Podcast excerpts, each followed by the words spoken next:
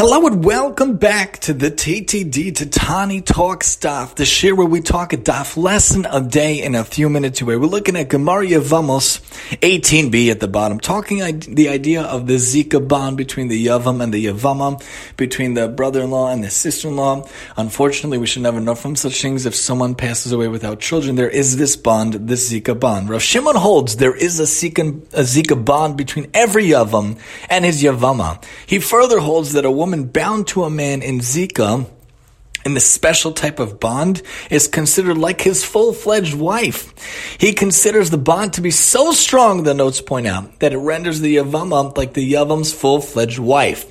Thus, even if Levi is born, for example, in the case they're talking about, while Reuven's widow awaits Yibam from Shimon, since she already bound to Shimon and Zika, it's as though he were born after Shimon took her and Yibam, as Rashi points out. The idea being there's this special Zika bond. How often in life, how often in our situations and in our standings in our own lives do we feel the bond between us and our fellow man, between us and our brothers and sisters? Do we feel the pain of the people in Russia and Ukraine? Do we feel the pain of the people in Eretz Yisrael? Do we feel the pain if there are people in Africa or in Northern America or Southern America or, or Central Asia or anywhere in the world? Do we feel the bond to them?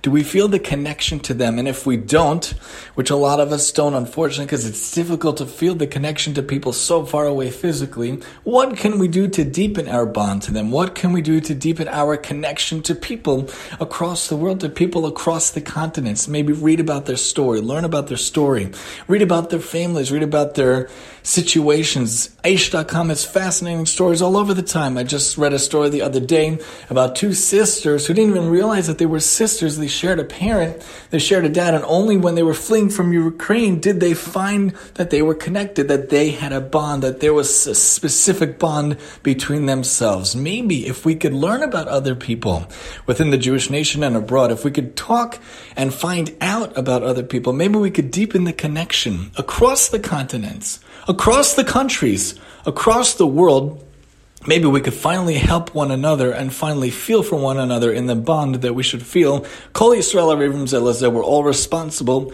and liable for one another. Join us next time as we talk Yevamos 19 here on the TTD.